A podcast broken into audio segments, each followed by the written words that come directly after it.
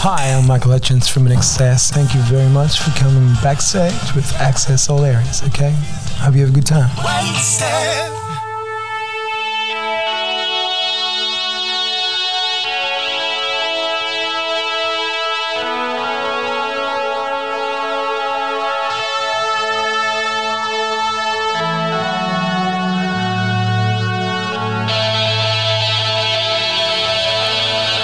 Well, hello welcome to INXS Access All Areas. My name is B and I will be co-hosting this series of podcasts with my INXS nerd Hayden Murdoch. We will be delving deep with you all to explore everything there is to know about this iconic band of brothers in excess, sharing music, tours, videos, albums and oh so much more. Well, hello, welcome to Access, Access All Areas, episode 152, the podcast that aims to get this band in the Rock Hall of Fame, do it via a podcast with like minded individuals, listeners, compadres, people around the world, and most important, my, my partner in crime, B. Hello, how are you? Good, thank you. Got to mix, mix it up a little bit today, bit, bit of a special one today. Yeah. We, uh, less about us, more about the guest today, which uh, I guess will be a nice, refreshing change for those keen. B, we're going to get right into it. How's your excess week or fortnight been? I had a lady come in the other day who claims that her best mate is Gary Beers' uncle. Or no, Gary Be- Beers is her uncle. And um, whose birthday is it this week? It is. It is. So we are going to dedicate the show to Gary, who turns 66 today. Uh, I think during the week there's some photos being posted out on our platforms, and uh, yeah, there's one there. He looked a bit like Shannon Knowles' dad there. I thought, you know, a younger version of. But Yeah, uh, yeah. happy birthday, Gary! And uh, you know, we uh, we hope to think this episode finds you, but.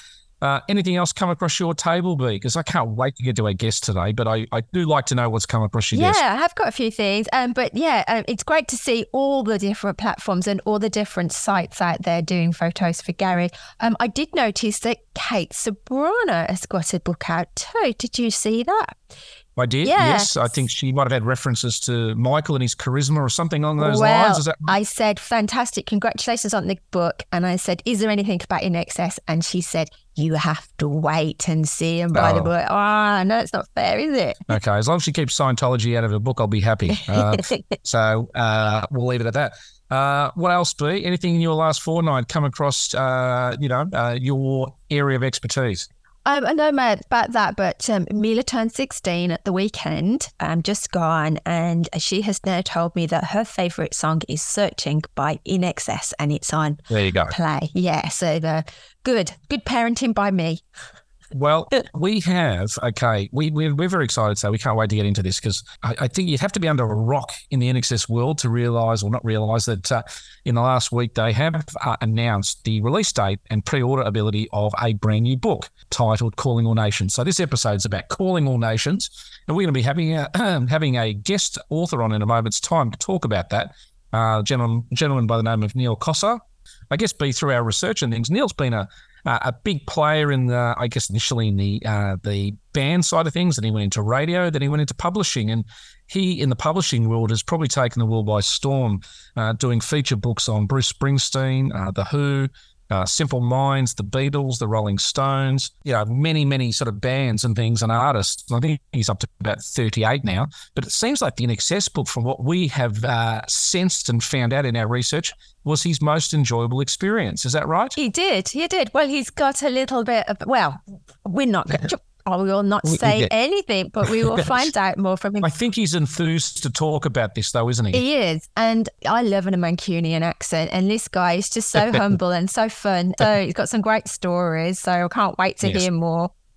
Well, what we thought we would do today, we're not going to welcome our patrons uh, officially by name, but we will welcome welcome them in general. But we'd like to do a bit more of a calling all nation welcome to a whole bunch of, uh, well, maybe not just people, but regions where people have been engaging with us on most of our sort of social media platforms, namely Facebook and what's the other one be? Instagram. Instagram. Okay, you can tell I'm really au fait with that. And I want to do a shout out just generally to the to those who've been on Twitter because been my Twitter feed and our Twitter feed, I should say, has been bamboozled this week. So all the people on Twitter, we want to thank you. But uh, a little bit of a collective B, I'm going to throw to you in a second. And just just for those that don't know, is that INXS was such a global band. The book's called Calling All Nations.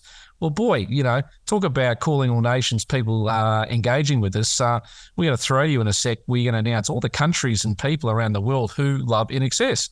So uh, I'll throw that over to you, B. Like to say hello to everybody outside on the highway.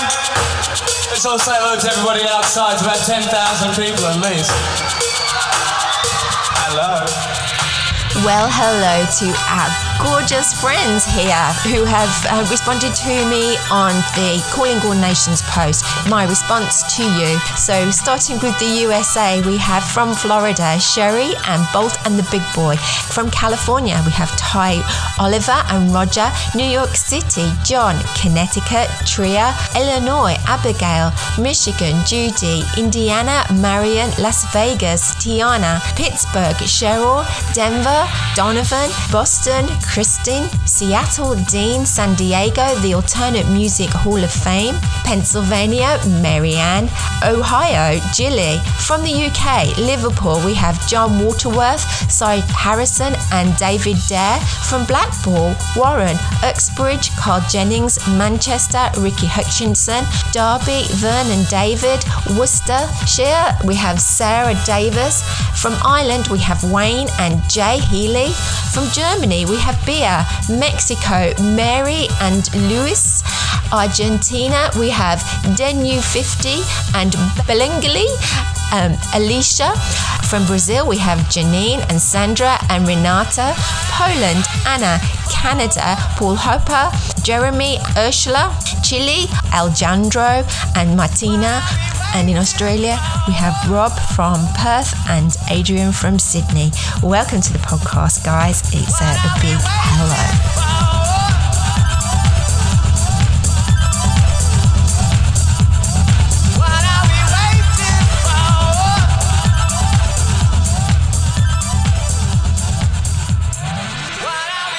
Bit of a list, wasn't it? I bet you're happy that you didn't have to read that one out. No, no, big list there. And look, we thank you. And hey, listen, you want to become a patron? Uh, you know, life is about being a member, not just a supporter. So uh, you make more of a difference in life when you're a member. Uh, and a patron than just being a supporter. So come on board and and uh, let's meet at the Rock and Roll Hall of Fame induction when the band get inducted there. Hey, this is Tim Farriss. Big shout out to Hayden and B. Also want to say hello to all the listeners and INXS fans. Thanks for listening. I love you, Hayden and B. You're doing a great job. Keep it up. and now it's time for topic of the week. Thank you, uh, Gladly, for coming on today. It's been a massive week in our little INXS sort of community and world. The Calling All Nations book is, is coming together with the release date and pivotal to its creation and its uh, development is yourself, Neil. So, first of all, congratulations. I know you're particularly proud of this, uh, which is your 38th book. Is that right? I think it is our 38th book. No, we're delighted with it. It's been an absolute joy to work on. It's been a year in the making, you know, which is a long time. But just in case your listeners don't know, it's it's basically a fanthology. We call them fanthologies. So it's a book made up of hundreds of stories from fans, you know, who saw INXS, who met INXS, and just the the influence and effect that the band had on their lives. It's a joyous read, actually. It's very, very positive, and there's some fantastic stories in there. And I mean, I've decided I'm not actually not going to give anything away because I don't want to spoil. Yes. uh, you know, but the surprise people will get. But there's there's some amazing stories from a couple of girls that won tickets to see INXS in Texas uh, on a big MTV competition, and how they cheated to win the tickets. But I'm not going to give any more. and they also won a camper van and spent the weekend with the band. We've been so lucky. Uh, I think there's so much love for INXS out there. Um, we've had amazing photographs that people just sent to us, you know, free of charge. Uh, there's an Australian photographer called, I knew I'd forget her name, Rosanda, and I've forgotten her surname. Yeah, do you know this person? She, I do know Rosanda, yeah. she is a professional photographer, music photographer, I believe. And she sent us some amazing live shots of the band that she said have never, you know, they've never been published, and she wants people to see them. It's, it's been fantastic, absolutely fantastic experience. I'm so pleased with the book. And we would love to, I guess, first of all, just acknowledge your background because. Uh, doing my uh, little bit of diligence along with B. I mean, music's been a big part of your life, dating back to being in a band and then getting involved in, in radio, then shifting into publishing. Uh, uh, what's music been to you in your life? I guess it's been a, a massive part, hasn't it? It has. I mean, I've been so lucky, Hayden, because uh, music is my passion. I just, I just love music. Uh, my dad was actually a guitarist in a band, uh, in a jazz band when he came out of the war. Uh, and my dad taught me to play the guitar when I was 10. You know, my elder sister introduced me to the Beatles and the Beach Boys and the Rolling Stones. And I just fell in love with music. I was playing in bands when I was 15. My first job was working in a record shop because I didn't want to do anything else. I either wanted to work in a record shop or a guitar shop. I turned professional when I was, I think I was 20, um, and did that for 10 years. I was in a band called The Cheaters, and we made three albums. Um, we were hugely unsuccessful. We never had a hit record. I love the name. the Cheaters, yeah. I think cheating at cards, not the animal. Uh, we had an absolute brilliant time. Uh, we went all over Europe. We were once um, given an award by Radio One, who were the you know the big radio station in the UK, for being the hardest working band in the country. We played 321 gigs in one year, which is like, you know, INXS because INXS played so many gigs. I think they played over 2,300 gigs in quite a short space of time, really. Yeah. You know, when you think like the Rolling Stones or The Who, who've been around for so long, but to play that amount of gigs in such a short space of time is quite amazing. But yes, and then I ended up working in radio um, by mistake. I never wanted to be a DJ. Uh, I was sort of behind the scenes, uh, picking all the music. I was the head of music at a small radio station in Manchester. Did that for a few years, which was great. Used to play loads of INXS then as well. Good man. Um, um, and then I um, I started working in PR. When I was working at the radio station, I would see the the pluggers coming in, you know, with the artists. And I used to think that's such a cool job to be working with the bands. And, you know, it was almost like being back on the road for me. Um, so I worked in PR for, we had our own PR company for about 20 years. We worked some great records. The first record we actually promoted was LeAnn Rimes, How Do I Live? Which was that a big hit in Australia? Could have been. I know the she was on the Coyote Ugly soundtrack. Yeah. It was her big hit down here, but she did have some traction. Yeah, well, it was massive in the UK and the States. And we also we did uh, Torn, Natalie Imbruglia, which was brilliant because that you know massive worldwide hit. And I spent a couple of weeks in a car with Natalie driving around. She used to get mobbed every day by school kids because of her fame in Neighbours. And we were really, really lucky. We worked with some amazing people: uh, Def Leppard, Metallica, Glen Campbell, oh blimey, the Buzzcocks, the Charlatans. I really enjoyed doing that. Sorry, I know I'm going no, on. No, no. It. it seems like a lot of the, the bands and things you grew up with ultimately have also shaped, you know, your publishing. You know, you've just collated works with, you know, Dylan and the Beatles and the Rolling Stones and Bruce Springsteen, some of these particular artists. That must have been uh, full circle for you being a fan and then being able to you know highlight their careers through publishing yeah definitely in fact this the bruce springsteen book was one of the first books we did and actually, it was a girl from Australia. Because when, when you work on these books, you make new friends, you know, you start talking to people on email and stuff, and occasionally on the phone. And this particular girl, I can't remember her name, she emailed me to say she was so excited she bought tickets to go and see Bruce Springsteen on Broadway. And I, I said, fantastic. Take your book with you and see if you can get a photo with Bruce holding the book, because she did say she was going to get his autograph. So a few weeks later, she sent me a photo going, I got a photo of him with the book. And apparently she'd waited, you know, backstage as he came out and he was signing lots of stuff for people. And she handed him the book. And as he was signing it, she took the photo, but she missed the book because he was obviously, you know, at waist level signing it. And she just took a photo of his face. So, oh, that's no good, you know. But anyway, it's nice to know that Bruce signed a copy of the book anyway.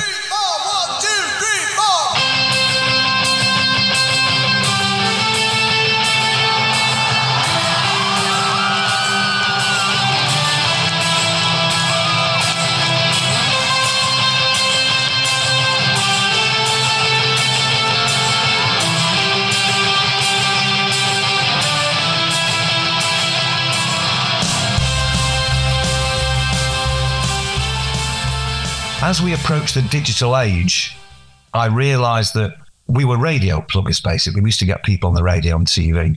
Things were changing.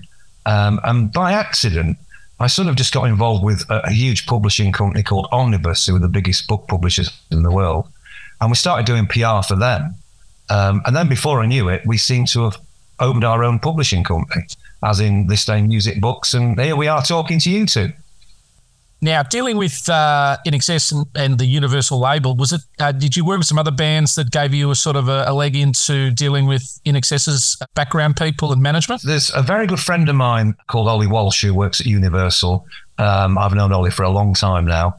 He's always been a fan of what we do, as in the books. And he'd said for a few years, you know, we should really do some, we should be working together. And then just about, I don't know, about 18 months ago, just talking to him, um, he said, How do you fancy doing a book with INXS? And I went, Absolutely. And that was it. Right. So, yeah, it's, um, yeah. And, you know, Universal have been absolutely amazing, so supportive. They're so excited about the whole project. Um, it, it's, a, it's a massive thing for them. You go, big. You go. Can we go back to when you first met INXS? Certainly.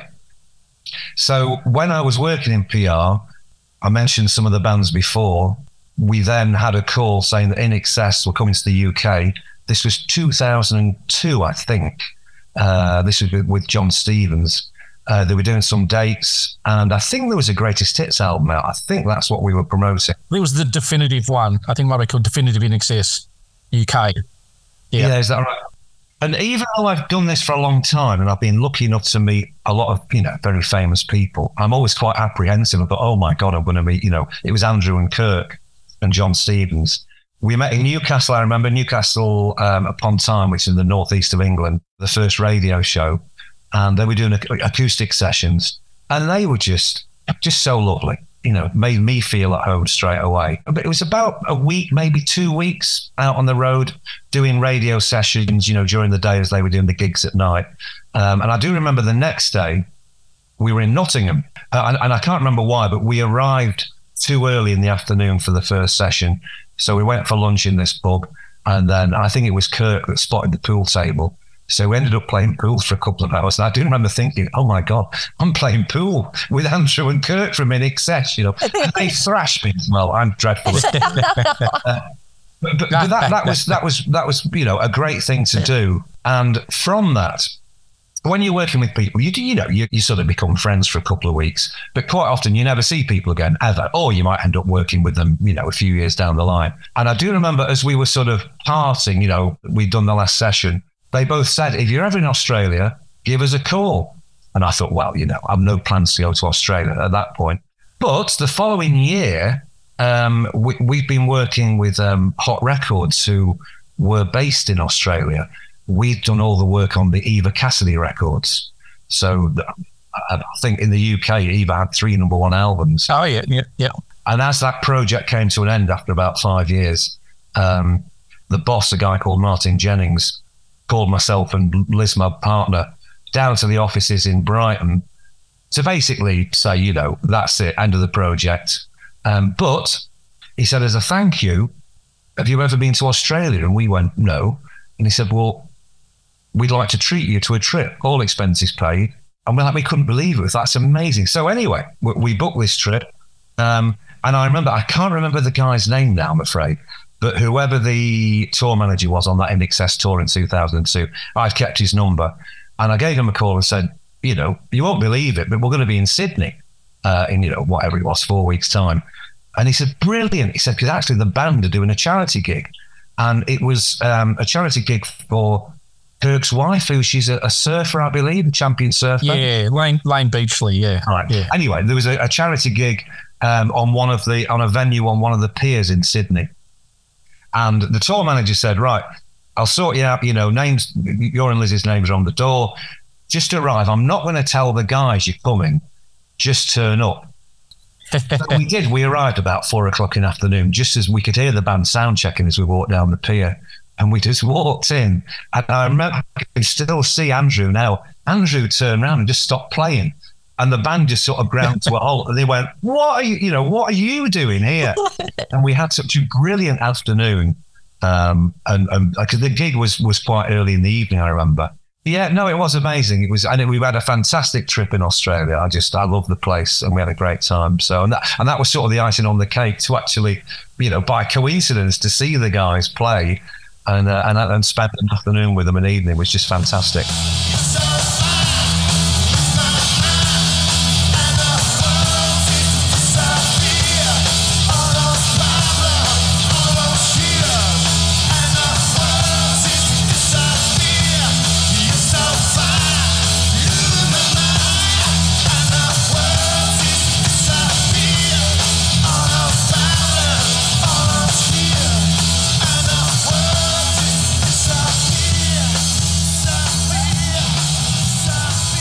What's this 25 years later you're writing a book with them. It, it, it is quite strange. And, and to, to go to the book one thing i'm so pleased with is that um, INXS was such a visual band you know not only the you know the six band members um, but all their album sleeves and posters uh, there was you know a certain style to it. So it's really um, it, i think the book has a great feel to it because it's so visual. We've got so many images there of you know all the posters and the album artwork. Uh, and of course lots of photos of fans with the band um, and live shots that we've been given. So yeah re- i'm really really pleased with the book. Now, did you get a did you get a brief from uh, management about how to put this together? Was there certainly obviously there's uh, fan involvement here. Did you come up with that concept, or you were given a brief by INXS management of what they wanted? No, we weren't really. Um, we've published several of these fanthology type books. Um, we did one with uh, Deacon Blue last year, Jethro Tull, uh, Simple Minds, Orchestral Maneuvers in the Dark. So, you know, it is a model that we use, uh, which is quite simple. Um, we reach out to the fans you know, if you'd like to tell us your story of how you got into the band, uh, if you saw them live, if you met them, any interesting stories. The management and Universal were quite happy just for us to crack on and, and put the whole thing together. And we were just inundated with stories. I mean, we have far too many. You know, obviously we can't fit everyone in. Uh, you know, it's it's a chunky book. The book's over 400 pages, and obviously, you know, you have to edit stories, etc because uh, you know some people were writing in like you know a huge essay, uh, but no, no, it, they, they, were quite happy just for us to to use that that model, and and I do think it works really well. And there are some, as I say, I'm not going to give anything away. There's some amazing stories, and there's some very touching stories as well. You know how the band did touch people's lives um, and certain things that people went through. But um, when it's out, October the third, you can read it for yourself definitely the day it's coming out. It is because it went on pre-order worldwide last week. We've had an amazing response, absolutely amazing response. Um, so yes, it will be um, it'll be available to read. Yeah, that first week of October. Okay, well, let's talk about the, there's three different books, isn't there? So there's the actual book. How much is that retailing in UK? Okay, so the hardback book um, is uh, thirty nine pounds ninety nine. So forty pounds basically for the hardback book. Forty pounds. I yes. don't know what that is in in Australian dollars. Sorry, I think it worked out to be just over eighty. Right. Yeah. And then there's two other formats. There's a, a super deluxe edition, uh, which we've actually never done before with with, with, with a band, and I'm it's amazing. So it so the book comes in a box. Now let me remember if I can list all the all the items, but there, there's two art prints that are numbered because there's only 300 of these boxes being made. So there's two art prints which are numbered one to 300, which are very collectible. Uh, there's a collection of INXS badges which we've reproduced. There's an INXS keyring. Um, there's six Polaroid photos of the band from Wembley. There's 11 postcards uh, beautifully designed of all the album artwork of the 11 studio albums. There's also, um, because what we've, INXS's management have been amazing. They've let us dig into the archive. Uh, I'm trying to explain this. So basically, we were given a curtain that used to be used backstage for the band to have a bit of privacy when they were changing. So we've cut this piece of curtain professionally, not myself, into 300, into 300 pieces. And ah. we've also uh, put on this embroidered INXS logo on it. And that comes uh, f- uh, fixed to a, a, nice piece of card, which explains where the curtain's from. So that's, you know, really quite special. And there's a vinyl. Oh yeah, the seven inch vinyl. I've an interviewist. Thank you for reminding me. It's okay. there's there's um, uh, some fan letters from um, the fan club that we've reproduced. Guitar picks. There's six guitar picks. This is like a TV competition where all, all the things used to come on a conveyor belt and you've got to remember them all. Bruce, Bruce Forsyth. And that's right. I can't think what the show was called. Well, I'm after the fluffy toy, aren't I? You, you can tell B. You can tell B's uh, lobbying for one of the super deluxe uh, 300 editions. and the Super Deluxe would have the authentic autographs as well. As indeed. Uh, and there's a story there as well. So basically, so the Super Deluxe books uh, are all assigned by the five members. And basically, in the publishing world, they're called tipping sheets. So you actually get one of the pieces of paper that will be uh, bound into the book. So we sent 300 pieces of paper to Los Angeles first for, um, I'm trying, I think Andrew was in Los Angeles at the time. Gary. Oh, that's right. It was Gary. Sorry. Anyway, the first the first batch we sent got lost. Oh. Never turned. Oh, And then, anyway, anyway, so we sent another three hundred pages. Uh, so they were then, yeah, you're right. It was Gary in Los Angeles, and then they had to be shipped to Australia, and they went obviously to the other four members' homes. yes. Uh, and I know someone lives in the outback. I'm not too sure who it is. Yeah. But it took it took about six weeks for these to circulate, and then of course the poor guys had to sign 300, and then they would ship them on to the next person, and then they eventually came back to actually they then went back to Los Angeles, and then they were shipped back to us here in England. That's the most work they've done in years. Perhaps it is. Perhaps it is. Okay, and I'm still trying to remember everything off the top of my head. There's also um, a gigography book which lists every gig INXS ever played, uh, which has never been, Wow. you know, published before. No. Uh, which we're really happy about, and that took an awful lot of work to put together as well. Is that in both editions or just in the big edition? That is in both the box editions, yes, the super deluxe and the special. And there's also um, a Kick VIP tour pass with lanyards, so you can hang it around your neck. I don't know if Kirk was helpful on some of the gigs because he's actually written a diary since the late 70s, like every day regarding the band. So I'm not sure whether he was of help to get that information together because between management changes and different things over the over the journey, it'd be I just wonder how they would have collated Yeah. that. Um, All the band uh, have been really helpful. I mean, all the band are in the book talking about their story of being in an excess. Uh, they've been again, they've been so supportive. And yes, and Kirk has actually given us some of his diary pages, which are in the book, which are amazing uh-huh. because you know you're right. He always kept a diary, which is incredible. And I do know that the band and the management, uh, this gigography was, you know, being circulated amongst everyone to double check. Yes. But I also must uh, must just let you know about this. We also, when we first started working on the book, and people started sending the stories in, there was one particular guy called um, Andrew Lambie, who um, was very helpful, sent a great story in, and he just happened to say, "I'm a huge INXS fan, and I'm a collector. I've got loads of INXS memorabilia, and maybe I'm the biggest collector in the UK. And if you'd like to come and look at my collection, feel free." So I thought, fantastic. Um, presuming, I mean, we're basically in the middle of, or the, the north of England. I presumed he would probably live in Birmingham or, or London or maybe Glasgow. He actually lives on the Isle of Mull, which is off the Western Isles of Scotland. So I said to him, So, yeah, I'd love to come and see the collection. Um, where do you live? He went, Well, the Isle of Mull. So Liz and I actually um, drove up. I think it took eight hours, I think, and uh, and stayed on the island for three days.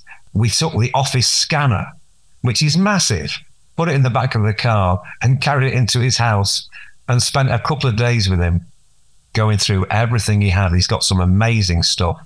So we scanned stuff, we we photographed stuff, and a lot of that is in the book. He's been very generous with his feedback to us over the journey and interacting and things like that. So it's fantastic you're able to get access to such you know, depth of material. Totally, totally. And what a beautiful place where he lives. Just amazing. Um, you know, it's so remote. You have to get a ferry to the island. Uh, so no, we had a great time. He's a lovely, lovely guy. And to go back to the gigography, um, Andrew has compiled his own gigography. So we cross reference and he was very helpful on that. And with the band's input as well, we feel like we do have the definitive INXS gigography.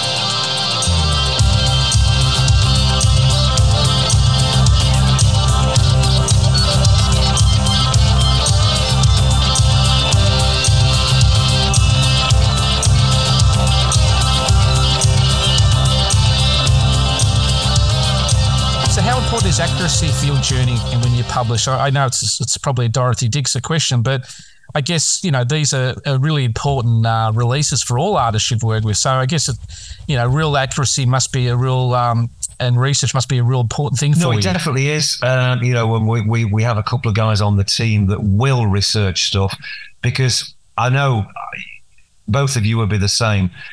If you're recalling a gig maybe from you know 1986 and where it was and what month it was, it's quite easy to have the year wrong for starters, because you know yes. all becomes a blur. So yeah, we we, we triple check every date um, and check that you know uh, it's the right venue, and of course media online now. It's fantastic. There's so much information out there on most bands and artists. So yes, accuracy is very important to us.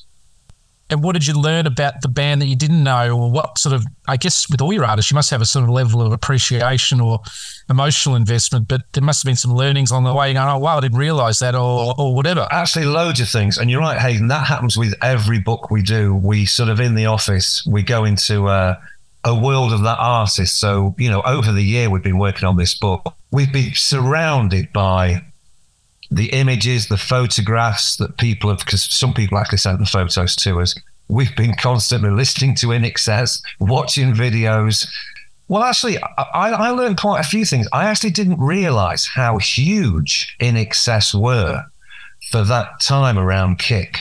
You know, they, they were as big, if not bigger than U2. Kick was on the album charts worldwide for, you know, talking about 15, 18 months. Sales were absolutely amazing and you know a, a run of, of, top 10 hits around the world from the album. So that, that is one thing.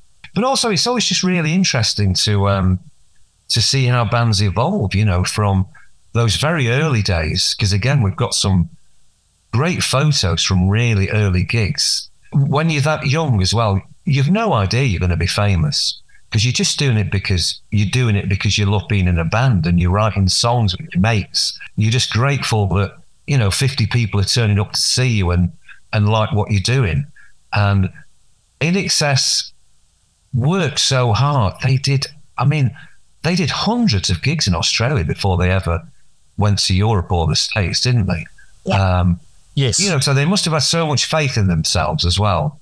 Um, but they were good. They were writing great songs, you know, and and with Michael as the frontman, you know, they just had this, you know, a frontman that's up there with, you know, Mick Jagger and Jim Morrison. Uh, so they had all the ingredients, I think, of being a world class band, which they achieved. Absolutely. i Hoping that then this book, when it's published and out there in October, might give um, the Rock and Roll Hall of Fame uh, a bit of a jolt when it goes out into the public a bit more. So is this going to go online? Well, not online, but will it be a digital copy to see? Yes, there will. Yes, yes, it'll be available in all all, all formats. Initially, it's only available through inxs.com. The pre-orders are amazing. Actually, I think the two boxes are going to sell out very quickly. But the hardback uh, will end up being in shops around the world running up to Christmas. And and ultimately, what, what we tend to do, and we will republish that because the first, I'm trying to remember all the different formats we have here. The first, this first hardback edition is also limited. Um, it's it's got an, an embossed stamp on it to show that it's a limited edition, first edition hardback. But all, all our books end up being softbacks after a couple of years as well. So there'll be a, uh, a 300 uh, copy edition of the Super Deluxe, I think 1250 of the Deluxe, and then a general hardback copy for you know I guess uh, the distribution to a lot of the stores and outlets and online presences I guess around the world. with the artwork and sort of the design, uh, I'm sure there's some great people there that, like even the cover and the name and everything there that you, you know, not saying you'd like to thank, but you would probably know their names and acknowledge just their creativity side. Uh, uh, along with yourself, of course, but uh, is anybody particularly that you would like to give acknowledgement to who have created such a, a, a visible and visceral book cover, you know? Well, there's lots of people actually. Um, no, I want to say a special thanks to Tim Craw, who's actually designed the boxes and the actual artwork for the front and the back of the book. He's just been absolutely amazing. Um, Tim's in Australia. So it's been quite interesting actually working on this book because talking to the Universal team in Los Angeles and then Tim in Australia, sometimes there'd be a huge like two day gap before you got an answer because if I asked something in UK time late in the afternoon, obviously he's you know he was going to bed. The person in Los Angeles was like in the morning, so it's it's actually been very well highly amusing. So yeah, that, that made it extra interesting. It's probably like the old days we used to write letters. We didn't have everything in real time. It must be must be a strange throwback then. yes, yes, definitely, yeah, yeah. And with the uh, the book itself, I, I, guess, and some of the other artists that you've gone ahead and sort of produced, you said this particular format or or template's been sort of quite successful. Was anything distinctive, you know, when you compare this one to the Simple Minds book or you know some of the other bands that you mentioned earlier? They're all the same, but they're all different in so many ways. I think the INXS book is a lot more visual than uh, any other book we've done before. As I mentioned before, I just think that's because INXS was such a, a visual band and the artwork was so visual. For me, it is just so lovely to read people's stories and how all these different artists have affected and shaped their lives in a lot of ways. You know, whether they they had, you know, an INXS song played at the, you know, on their wedding day, or uh, you know, they were listening to INXS when they were giving birth, and, obviously people playing, you know, INXS songs and not just INXS songs, their favorite artist songs, you know, at, at funerals. I think it sort of reinforces how important music is in a lot of people's lives.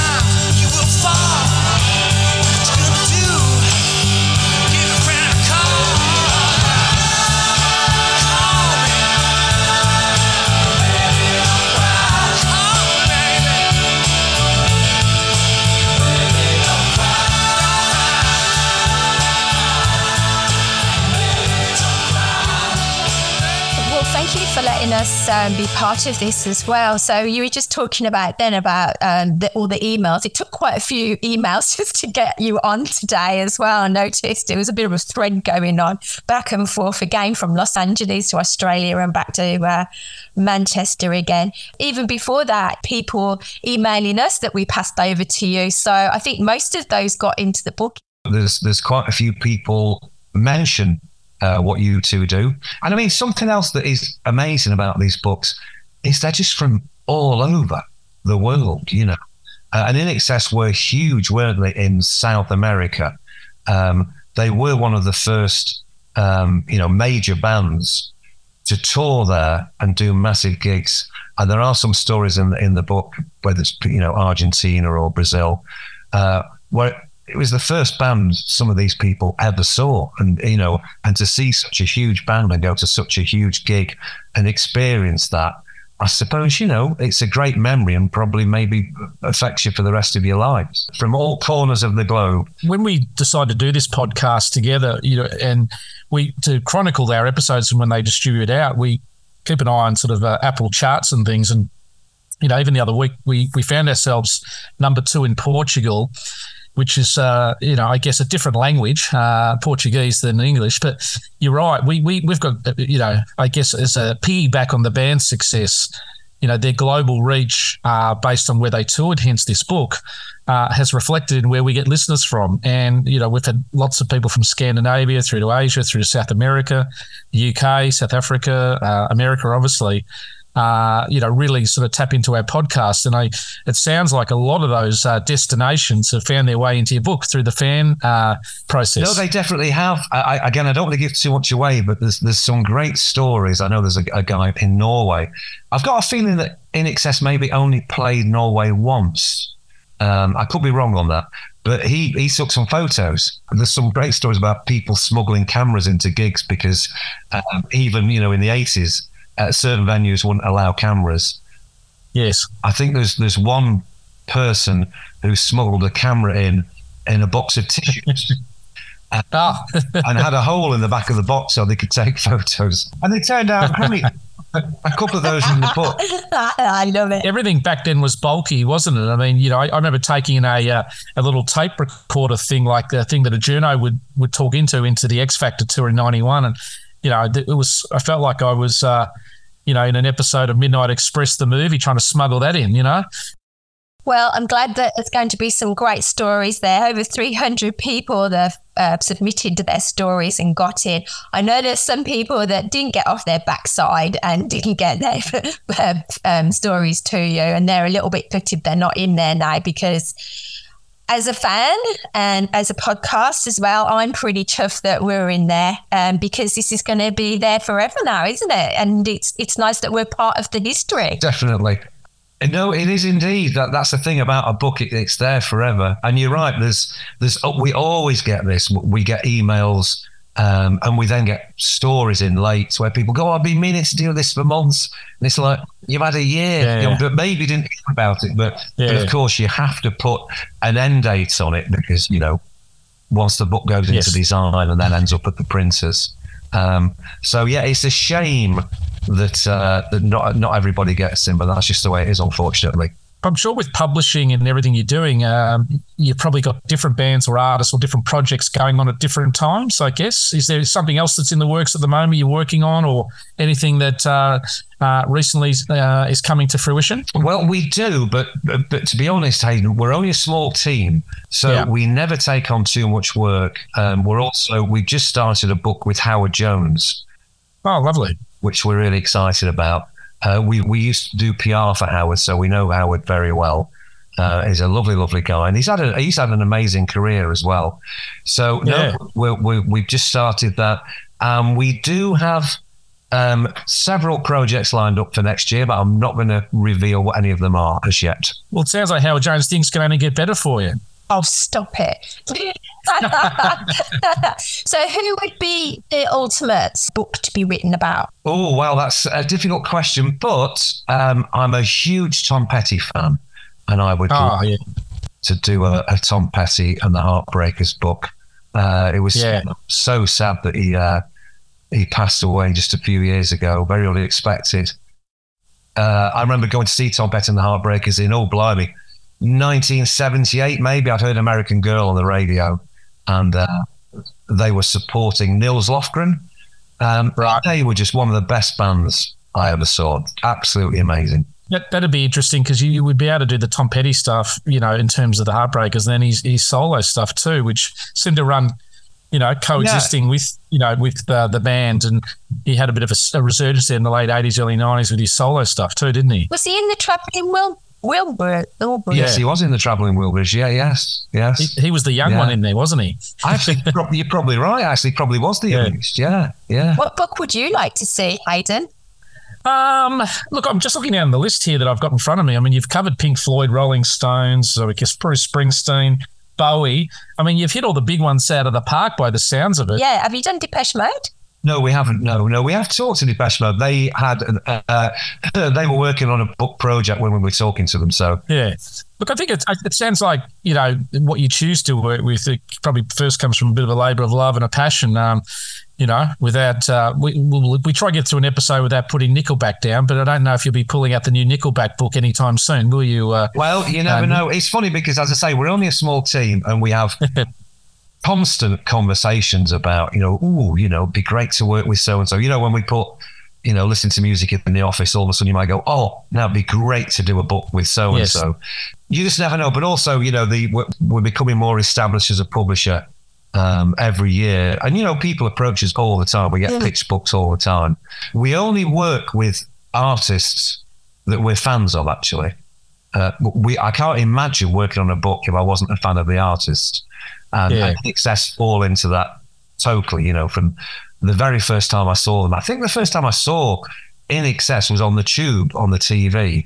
Um, remember the weekly show? Yeah. Um, yes. And I just Yes. immediately thought, wow, I just, you know, I love this band.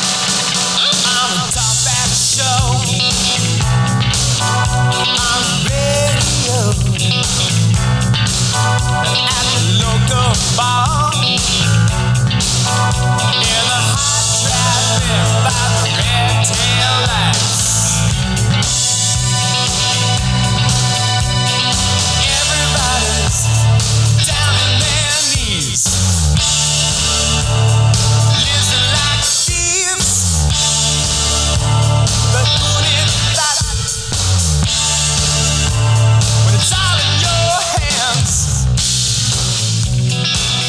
And and I guess you would probably speak, you know, on behalf of this a little bit. I mean, they England was the last big continent for them to sort of crack it big and They they did suffer a little bit from that uh, uh, Aussie colloquial convict thing that uh, sometimes we suffer. You know, being Britain's little little brother. You know, um, they seem to have to work extra hard to crack England, um, particularly the press over there, like Melody Maker and NME and things like that. But they eventually did conquer it, which was great.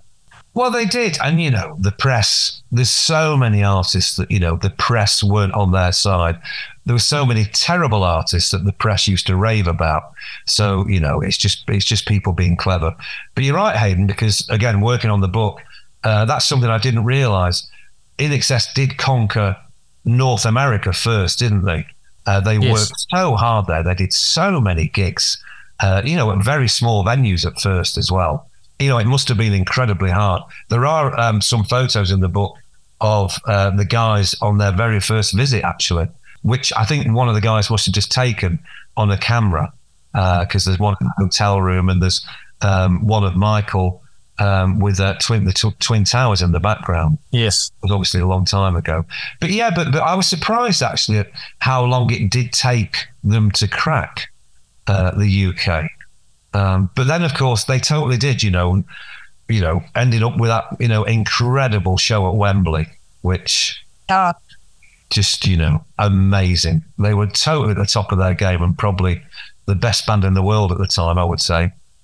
One of the things that you know, Gary, if uh, B, you probably remember this. You know, he, he he gave a really good personal account when we interviewed him early in the year about the uh, the cost of just being an Australian band having to go overseas, and you know, and obviously their contemporaries like say Queen, oh not Queen, uh, two I should say, and REM, because though both those bands were based either in the UK, Ireland, and slash America, their costs, you know, base of you know probably three concerts in, they were in they were in the the black. Whereas INXS would probably have to play 40 gigs to be in the black um, in terms of equipment and you know exporting everything overseas and just being on the road and everything there. And um, I think they, for our uh, fans and uh, sorry, the band's fans and listeners, is that their perseverance in playing so many thousands of gigs. That's how they got noticed. They just wore them down, and 60 Minutes in '82 did a piece on them as they embarked on going to America. And then they did a piece in 1991, having conquered America. So you saw them in vans in '82. You saw them have their own plane in '91.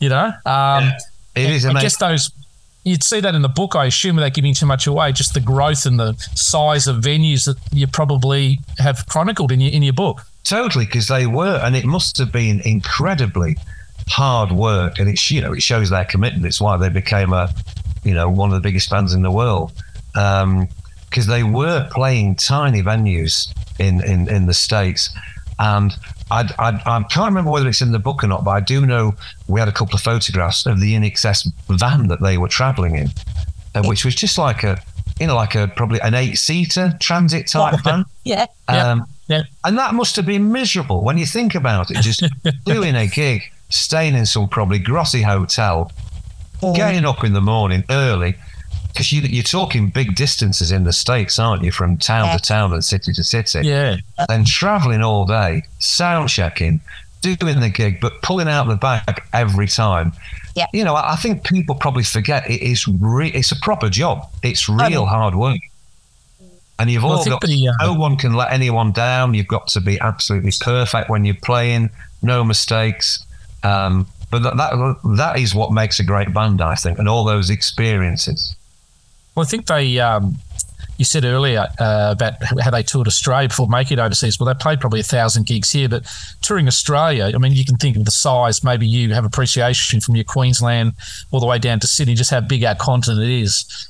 Oh, Um, totally, totally. They had to master Australia first, and then America was slightly easier because there wasn't the big desert in the middle. Yes. No, that's right. Well, well Yeah. actually, w- w- as the book was evolving, um, we had a meeting with uh, uh, my brother. Actually, Ian um, is a photographer, and he takes a lot of background shots for the books. And he came up with an idea of uh, getting a map of Australia, and for those first few years, putting a pin in every town and city INXS played. But we couldn't do it because you couldn't fit all the pins in. yeah. no, There's just too many gigs. Uh, Yes. You need a very yes. big map. we- ended up just doing it in a much more simplistic way. And it was the same with the States. We thought, I wonder whether we can do it for the States. But again, there's too many shows and too many pins. So, yeah, we had to um, kibosh that idea. Well, this is what this show is all about, just showing um, how much they work so hard, and we desperately want to get them into the Rock and Roll Hall of Fame. Yeah, well, you know, that they should be in there. Um, I, I do read quite a bit about there's, there's plenty of bands and artists that should be in the Rock and Roll Hall of Fame and they're not. So I, I, I don't know what's going on there, what the history is, or, but it's, um, yeah, some strange things going on. Well, there's a few of our episodes that'll give you a bit of a deep dive sorry on that. But um, I was going to finish off just by my last couple of questions is uh, what uh, albums or songs over the, the band's journey sort of connect with you? Uh, if you had a Desert Island classic, uh, you know, disc to take away or songs, uh, what, what resonate with you over the journey? Well, you know, there's so many actually. I mean, you know, there's so many great songs on Kick. And I think one thing that INXS totally nailed was making great radio records. You know, you hear an INXS song on the radio, they're normally up tempo, you know, they're really catchy. Um, you know, from, you know, Devil Inside and New Sensation and Suicide Blonde, Mystify, they're all they are they made great radio records. Um, I think probably one of my favorite songs. I, I've always loved Suicide Blonde. I just think there's something about that song. Uh, but Never Tear Us Apart, I think is probably my favorite INXS song. And um, I don't know whether you've seen it, but there's an amazing video of um, Michael, Andrew, and Kirk when they appeared on the Jools Holland Later show in the UK on the BBC Yes. Yeah. where Andrew's playing the piano, Kirk's to the side, ready for the sax solo, and Michael sat on the piano. And it's pure magic. It's absolutely. I'm getting a shiver down Yeah. the spine just Yeah. thinking about it. It's Yeah. just Yeah. an amazing performance, Yeah. and it's such an amazing song. I think. Yeah. Uh, Yeah. and that's something else that I was just going to mention this before. In the book, there's quite a few stories where people, especially from the states, have travelled to Europe to the video locations to be Yeah. there, to look at the locations, to to go in, you know, the churches and the graveyards, and yeah, Yes. a lot of people, yeah, make that pilgrimage. They make they make a lot of pilgrimages. Um, we had Dave Doyle come over here for his 50th birthday to come and have a look at all the INXS sites in Melbourne, and I took him to the Sydney sites.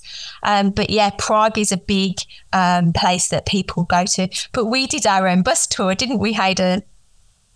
We did. We did. Uh, our second anniversary of the podcast. Uh, B and the team behind the scenes organised a, uh, you could call it a uh, venue hopping of uh, INXS history, where there was a, a film clip at a certain setting, the school they went to, uh, the house they grew up in, organised a drone doing aerial shots. Uh, it was a lot of fun, actually. Yeah, yeah, Fantastic.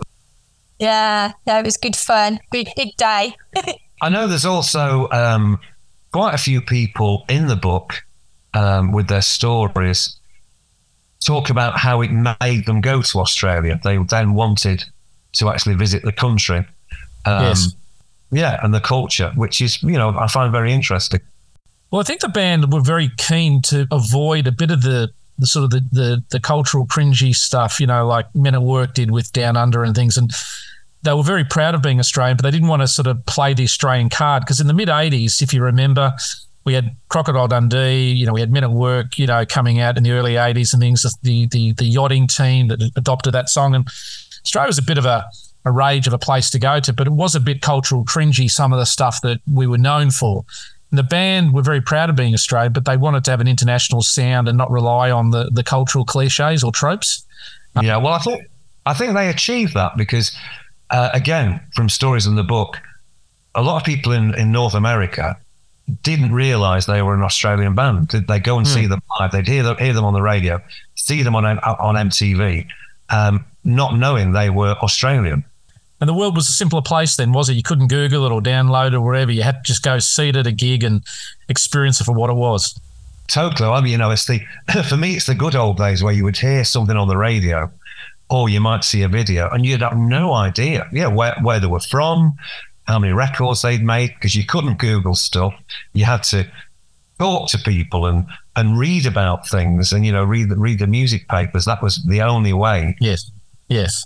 You know that, that you would. I mean, before MTV, you would hear a song on the radio. You'd no idea what the band looked like. Wow. and then hopefully it'd be a nice surprise when you did see a photo. It's like, wow, you know. But um, Yes. yeah, times are very, very different now. Very. Yeah. But is there anything else you want to close with from your perspective? Um, no, I just want to thank you. Thanks for your time today, and thanks for uh, publishing this book. Um, I've been doing some um, filing of our episodes, and I did find that I was listening to myself talking to Hayden saying there is a book missing. This is probably going back about 50 episodes ago.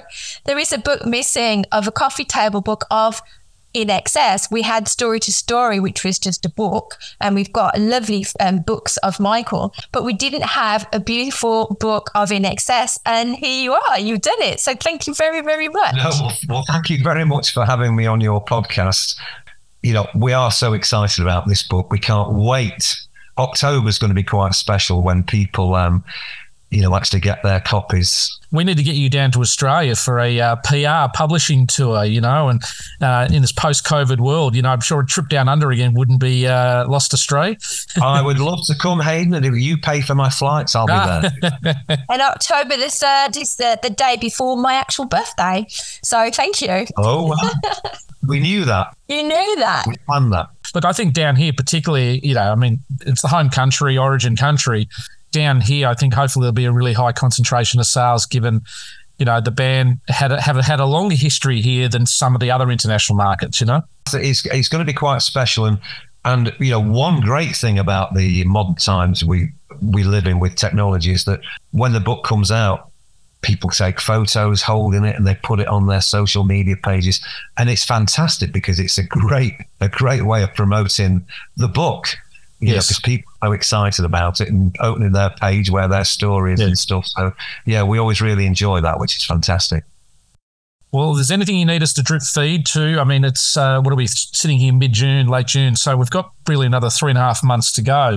Yeah. anything we, we can do along the way, we'll probably promote it nearly every second week on our sort of platform, and uh, we're already had some nibbles, haven't you, B? People from Argentina and different people wanting to know where they can get it. We sorted that out, actually.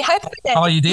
Yeah. Right. Yeah. So, um, Yeah. a, a lady in America, one of our patrons, messaged me to say that somebody in Argentina was trying to buy it and they couldn't use their PayPal, and they sorted it out within an hour.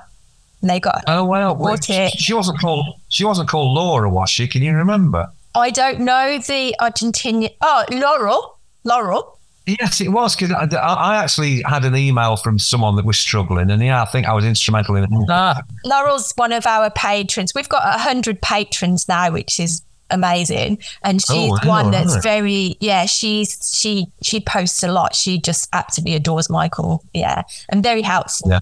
Cool. Yeah. Well, I think you know uh, that's kind of you to to ask if there's anything you can do, Hayden. I think really we'll just. I mean, I can keep you in the loop and let you know how things are going because we do know that the super deluxe edition will sell out very quickly, um, and then I suppose you know the um, the deluxe the, the, the super edition will as well.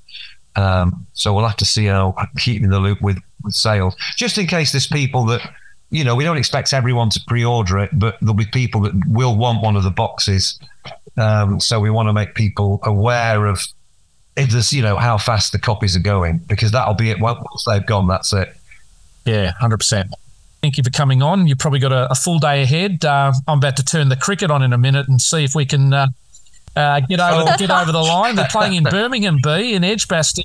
Oh, no, the Edgbaston. 174 Oh, to win. I don't know if it's raining there today. Apparently, it could be given your forecast, I Neil. did, I did see see it on the news, and um, the covers are on because it is raining there. But they do think it's going to be clear by this afternoon. No, other but thank you both very much for all your help and having me on your podcast. And I, because I know I've waffled on, I take it you do lots of editing. I editing. do do a and, lots uh, of editing. we, we, we, we love we love waffle. That's how we've been able to go this long. Great All right, stuff. well- All right. Well, I'm. sh- I'll, I'll know I'll be speaking to you again anyway, Yeah. and we'll keep you in the loop with what, what's going on.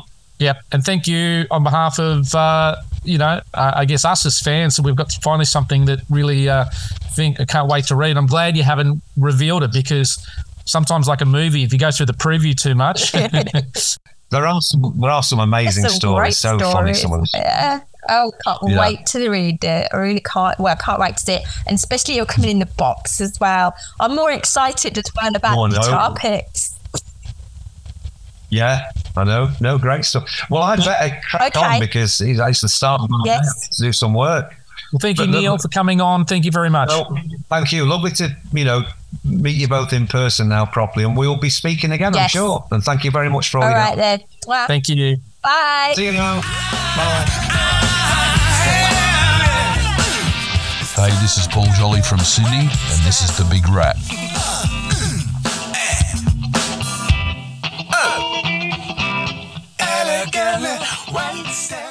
But well, that's a wrap. That was pretty exciting. I think uh, we get a little bit extra juiced up when we have one of those big feature interviews there. One thing was interesting. He did sort of, you know, say to us that it probably really is an internal purchase at the moment through the INXS label and, and the website. If you are around the globe uh, in different regions, there are three links, B, where you can order this, I guess, to remind uh, those uh, at the moment because it is on a pre-order situation currently. That's right. So you have to pre-order those, and then they'll be coming out on October the third. So make sure you um, hit the right link because otherwise you'll be overpaying on your postage. So you've got um, for the UK, for Australia, and for the rest of the world. Um, if you are having any problems, just contact Neil via the um, This Day in Music email. Um, you'll find that also um, in the links there. What did you get out of that though? I love, I loved, um, I love the fact that he knows them. It just makes it even more of a dimension, doesn't it? It's just, it's lovely that mates are helping mates again. Well, I think um, you know, a bit like some of the producers who work with the band and different sort of engineers, it sort of helps that they don't just sort of you know do it cookie cutter style, turn up, it's a job or whatever.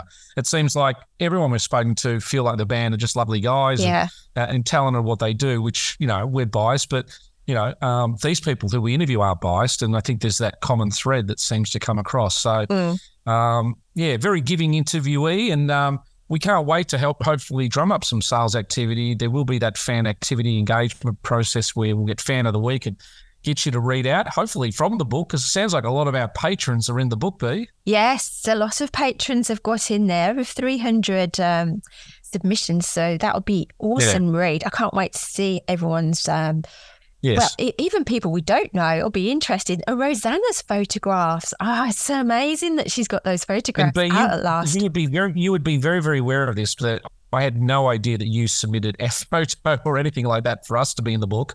You were like, "You're going to get yours." No, no, no, no. Let everyone else get it in. But uh, thank you for getting us in there. It would- it was a nice little touch on your behalf. Yeah, I mean, we're at the back, but that's okay. Beth, That's all right. Lucky last. That's all right. You know, in relation to this particular book, there will be sort of more to talk about over time, but uh, it's great that uh, this is sort of coming to to life now. yes, because we're speaking with management, so we're hoping to get something for you, you all Yes. out there. So just keep listening in over the next couple of weeks. Now, I know those who who love our little news section. We're going to hold back for about a week on that because uh, I guess you've been uh, listening uh, so far for nearly 70 minutes. So we're going to probably go through a deep dive in the news next week. But we would like to check off some birthdays. Uh, we did mention from the outset of the episode today, it is Gary Beers' birthday on June 22nd. Uh, big shout out to my little boy. His birthday tomorrow. He, he turns 11 tomorrow. So, Oh. hello, Will. You know, uh, your birthday tomorrow.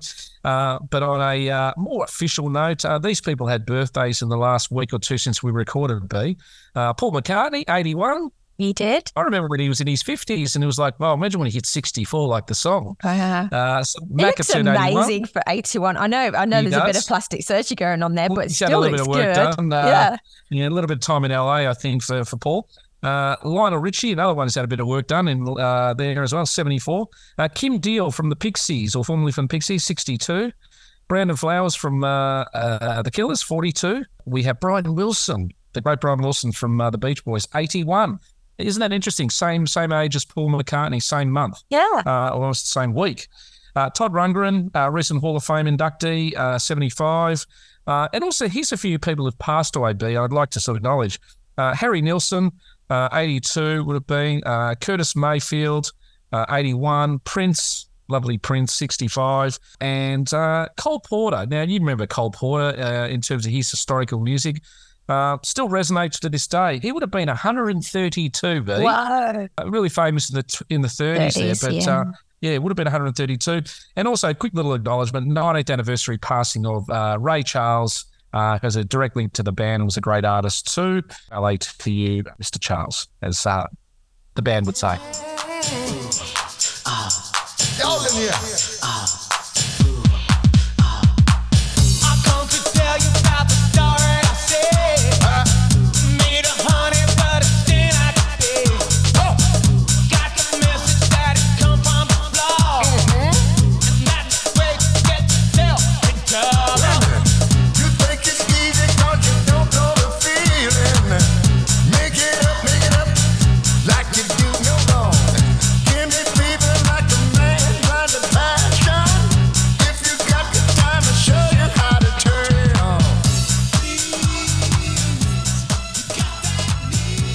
Now, big, big show, obviously, again. Uh, there's only one song we can go out with today, really, that, that is aptly described based upon the episode itself. Now, can I throw to you and get you to guess what it is?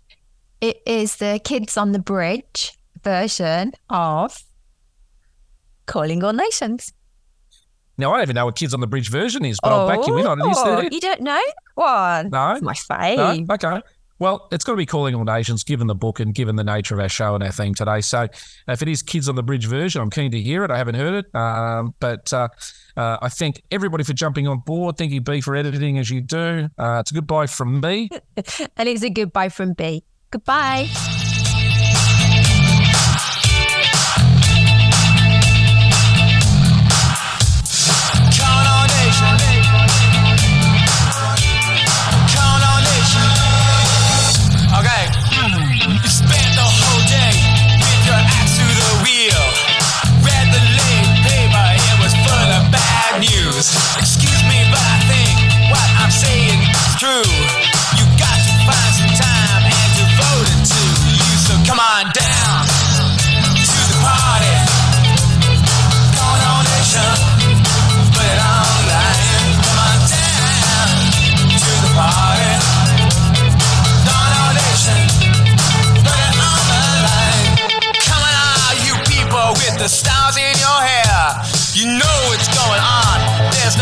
To despair. Take the chains from your mind. Take the chains from your feet. And do the sex dance, cause it's necessary. You don't have to be rich. Well, you don't have to be famous. You just gotta have a little bit of patience. Jump into your car or take a cab, train or boat. The only thing that matters that you got to really go. So come on down